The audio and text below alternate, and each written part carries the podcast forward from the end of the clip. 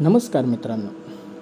मी आहे स्वप्नील आणि तुमच्या सर्वांचं स्वागत आहे मराठी डिजिटल उद्योजकमध्ये. मित्रांनो ॲक्शन ॲक्शन टेकन ही एक उद्योजकांच्या दृष्टीने सर्वात महत्त्वाची गोष्ट आहे.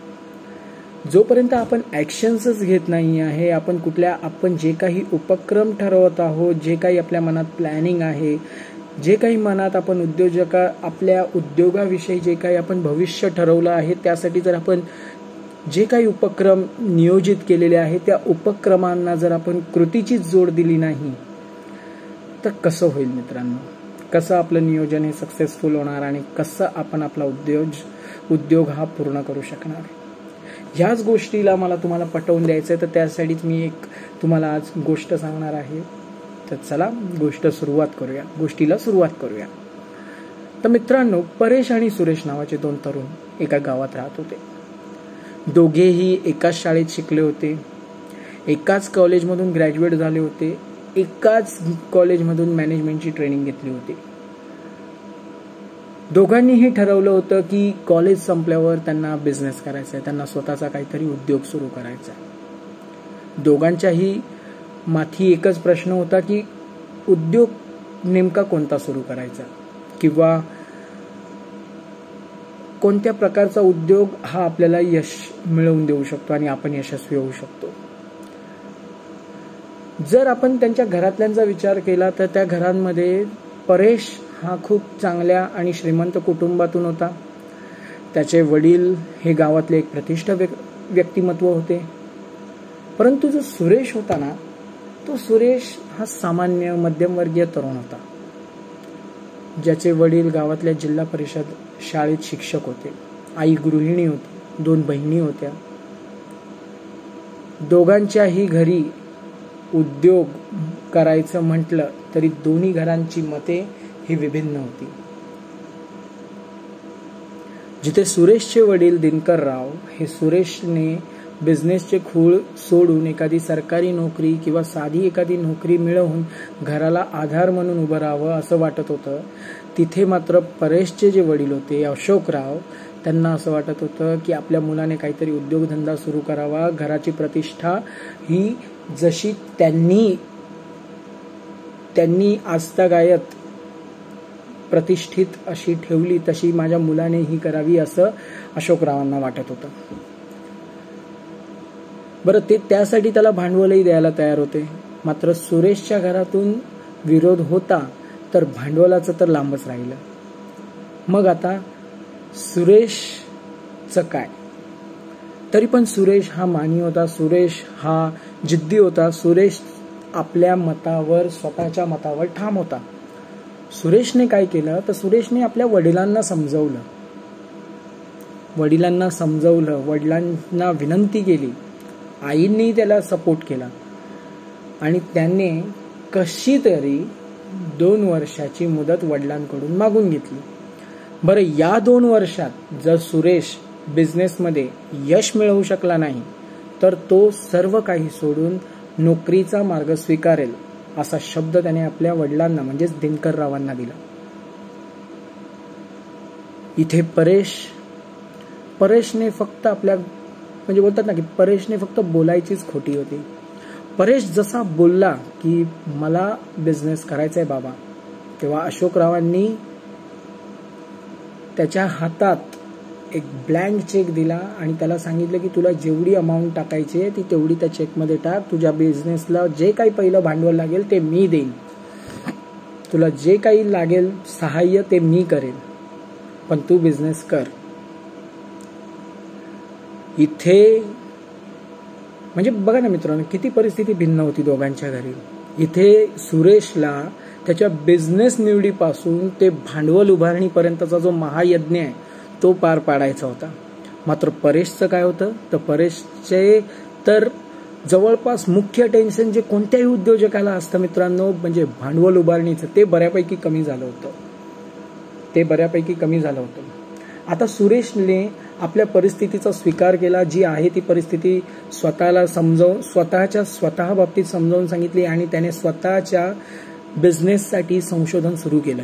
रिसर्च सुरू केला की त्याला नेमका कुठला बिझनेस करायचा आहे तर त्याने पहिल्या आपल्या सर्व जमेच्या बाजूंचा विचार केला. जमेच्या बाजूंमध्ये त्याने त्याची आवड त्याचं शिक्षण त्याला असलेले छंद याच्याशी मिळतं जुळतं क्षेत्र कुठलं आहे याची यादी बनवायला सुरुवात केली आणि त्यातूनच त्याने एक योजना आणि एक बॅकअप प्लॅन बनवला.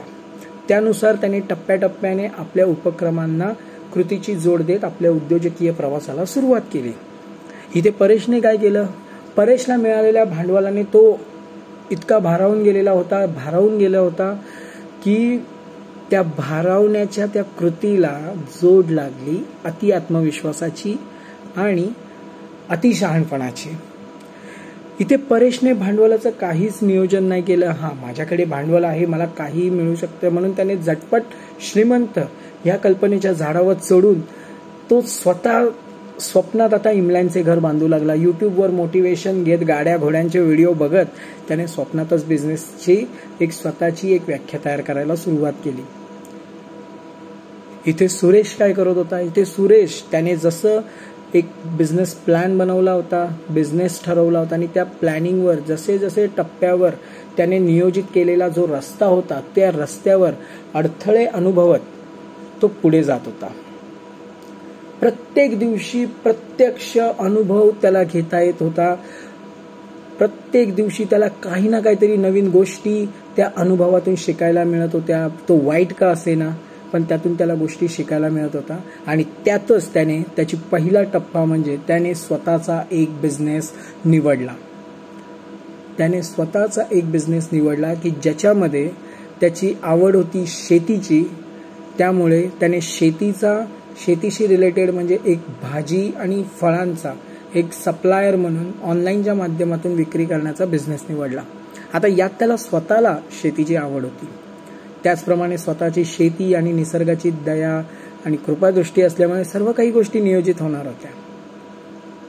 मात्र परेशचं काय परेश परेश अजून युट्यूबवरच होता. परेश अजून मित्रांनो युट्यूबवरच होता. अजून त्याने कशालाच सुरुवात केली नाही. ह्या एकंदर गोष्टीतून आपल्याला काय लक्षात येतं? विचार करा मित्रांनो. या गोष्टीतून आपल्याला काय लक्षात येतं? या गोष्टीतून आपल्याला लक्षात येतं की नुसते यूट्यूब व्हिडिओज मोटिवेशन मिळवून काहीच होत नसतं. तुमची कृती हीच सर्व काही असते. तुमचं पाऊल हे छोटं का असे ना पण ते पडलंच पाहिजे. तुम्हाला जाण्याचा रस्ता हा जर तुम्ही नियोजित केला असेल तर त्या रस्त्यावर तुम्ही प्रत्यक्ष चालायला सुरुवात केली पाहिजे. तरच आणि तरच आपण पुढे जाऊ शकतो आणि यशस्वी होऊ शकतो. तर मित्रांनो ॲक्शन घेणं आपल्या उपक्रमांवर कृती घेणं हे किती महत्त्वाचं आहे हे आत्ता तुम्हाला नक्कीच या स्टोरीच्या माध्यमातून लक्षात आलं असेल. मी अशी अपेक्षा धरतो. तुम्ही नक्की या गोष्टींचा तुम्ही वापर करू शकता ही गोष्ट लक्षात ठेवू शकता. आणि आपण जर बिझनेस करत असाल तर बिझनेस करणं म्हणजे नुसतं प्लॅनिंग बनवणं नसतं नुसतं स्वप्न बघणं नसतं. ते स्वप्न प्रत्यक्षात उतरण्यासाठी कृती करावी लागते ॲक्शन्स घ्याव्या लागतात. तुम्हाला स्वतःचं काहीतरी पाऊल टाकावं लागतं. त्याशिवाय तुम्ही यशस्वी होऊ शकत नाही मित्रांनो हे लक्षात घ्या. त्यामुळे आजच आपण जी काही कृत नियोजन केलेलं असेल जर काही बिझनेस तुम्ही डोक्यात विचार करत असाल तर ॲटलिस्ट सुरुवात करा. प्रत्येक दिवशी ॲटलिस्ट पंधरा पंधरा मिनटं एक आठवड्याने पंधरा मिनिटाचे वीस मिनटं करा. परत पुढच्या आठवड्यात वीस मिनिटाचे तीस मिनटं करा. स्वतः वेळ काढा आणि त्या तुमच्या ज्या काही नियोजित प्लॅन्स असतील त्याच्यावर तुम्ही काम करायला प्रत्यक्ष सुरुवात करा. ॲक्शन्स घ्या. ॲक्शन्स घ्या तुम्ही. नक्कीच तुम्ही यशस्वी होणार आणि तुम्ही पुढे जाणार. तुम्ही तुमचा बिझनेस हा यशस्वी करू शकणार. उद्योजक हा कधीच हार मानत नाही कारण त्याला हार मानण्याची सवय नाही. आणि आपणही हार मानणार नाही आपणही आपला उद्योग यशस्वी करणार ही एकच भावना ठेवून नेहमी एक पाऊल पुढे एक पाऊल प्रगतीच्या दिशेने असं स्वतःशी ठाम म्हणा आणि पुढे जात राहा. तर मित्रांनो शेवट करतो. तुम्हाला नक्की जर स्टोरी आवडली असेल तर नक्की लाईक करा आपल्या या पेजला सबस्क्राईब करा. अशाच काही उद्योजक रिलेटेड गोष्टी मी तुमच्याशी शेअर करणार आहे. तुम्हाला मोटिवेट करायचा प्रयत्न करणार आहे. जर तुम्हाला या गोष्टी आवडत असतील यातून काही तुम्हाला नक्की शिकायला मिळत असेल तर नक्की आपल्या चॅनलला लाईक सबस्क्राईब करत राहा. आपल्या मित्रांसोबत शेअर करा. धन्यवाद.